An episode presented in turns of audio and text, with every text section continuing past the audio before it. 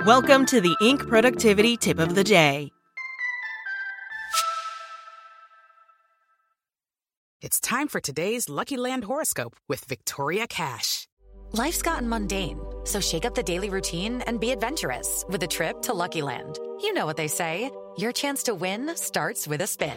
So go to LuckyLandSlots.com to play over 100 social casino-style games for free for your chance to redeem some serious prizes. Get lucky today at LuckyLandSlots.com. Available to players in the U.S., excluding Washington and Michigan. No purchase necessary. VGW Group. Void where prohibited by law. 18 plus. Terms and conditions apply. Welcome to the Inc. Productivity Tip of the Day.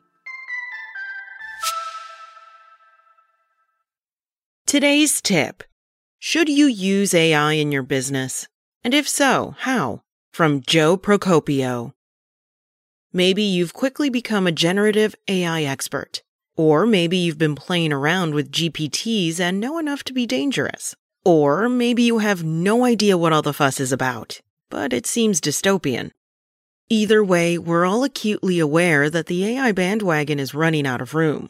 It's time to hop on, right?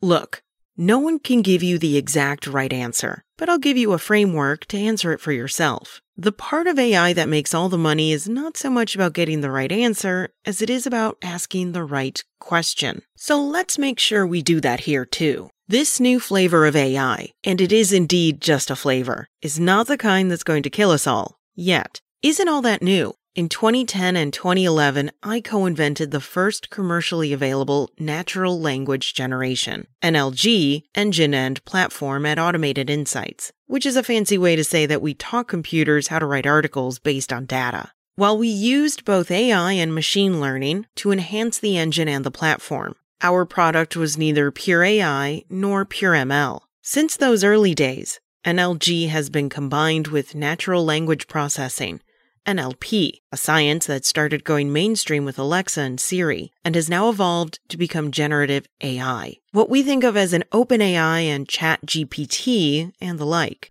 But back in 2010, the term NLG hadn't been coined yet, or at least it wasn't mainstream enough to get on into our consciousness. So we referred to what we were doing as automated content, because automation is like 90% of what makes AI seem like magic and money. So the real question you should be asking is, how much automation should I use in my business? And to get to that answer, we have to understand the difference.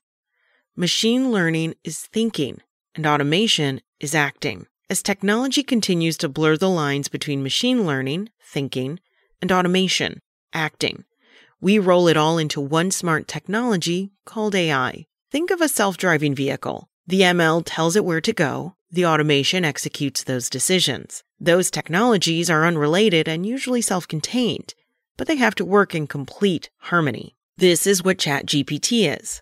And it has an engine that takes in a prompt and uses ML to turn that into a well formed question and answer. The logic that decides what and how to write, draw, or code. Then it uses automation to generate the words or pixels or syntax and make the results available somewhere for someone to see. This is where today's AI seems magic enough to be human because we do these tasks every day. Our brains take in the question and provide the answer, and then our mouths or hands act to deliver that answer, thinking and acting. There are a ton of derivative use cases for machine learning. But in a business context, they all pretty much boil down to one thing predictive decision making. That's it. That's the use case. So let's talk about what that means. Predictive decision making is about using the machine to line up all the data needed to make a decision and then spitting out that decision. Very simple. When this is done really fast, like in microseconds, it can power automation to act on those decisions as well. The predictive nature of those decisions is based on both prior data, knowledge, and perpetual data collection, learning. In one of my actual work examples, if we have years of data telling us that every Thursday in a particular geographic location, we end up needing six trucks on average, we can determine that next Thursday we should schedule six trucks. Then we can also take into account data about growth, seasonality, weather, holidays, traffic, etc and we can improve the accuracy of that decision. The result is we roll only five trucks on the Thursdays we need only five trucks, thereby saving money. And we roll seven trucks on the Thursdays we need seven, thereby capturing more revenue. Boom. Benefit. If that benefit is worth more than creating and implementing that tech, and provided we have the data and the means to use it, we adopt AI for that use case. If our calculations are accurate, we can do all the scheduling automatically as well. That's just scratching the surface.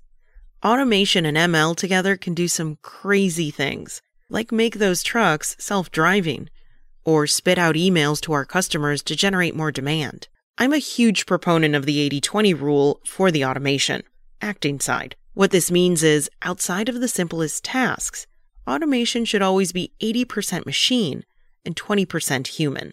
Those percentages should shift on a scale of what happens when you're wrong being more expensive than the benefit derived from the automation. In other words, the more expensive the mistake in terms of both money and time, the more human input you need. Once the machine learning, thinking, is experienced enough and robust enough to make the decision to act and devise the instructions for how to act at close to 100% accuracy, the task becomes repetitive enough to be able to 100% automate. So the reason why the question, should I use AI in my business, is so difficult to answer is because there is no single broad answer. That means it's the wrong question. You have to take into account all the decisions and tasks that make your business work. Then ask the question, should this be automated?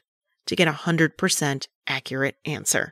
That's it from Inc. Check back weekday mornings at 6 a.m. Eastern for more tips. Hello, it is Ryan, and I was on a flight the other day playing one of my favorite social spin slot games on chumbacasino.com. I looked over the person sitting next to me, and you know what they were doing? They were also playing Chumba Casino. Coincidence? I think not. Everybody's loving having fun with it. Chumba Casino is home to hundreds of casino style games that you can play for free anytime, anywhere, even at 30,000 feet. So sign up now at chumbacasino.com to claim your free welcome bonus. That's chumbacasino.com and live the Chumba life. No purchase necessary. Group. Void were prohibited by law. See terms and conditions. 18 plus.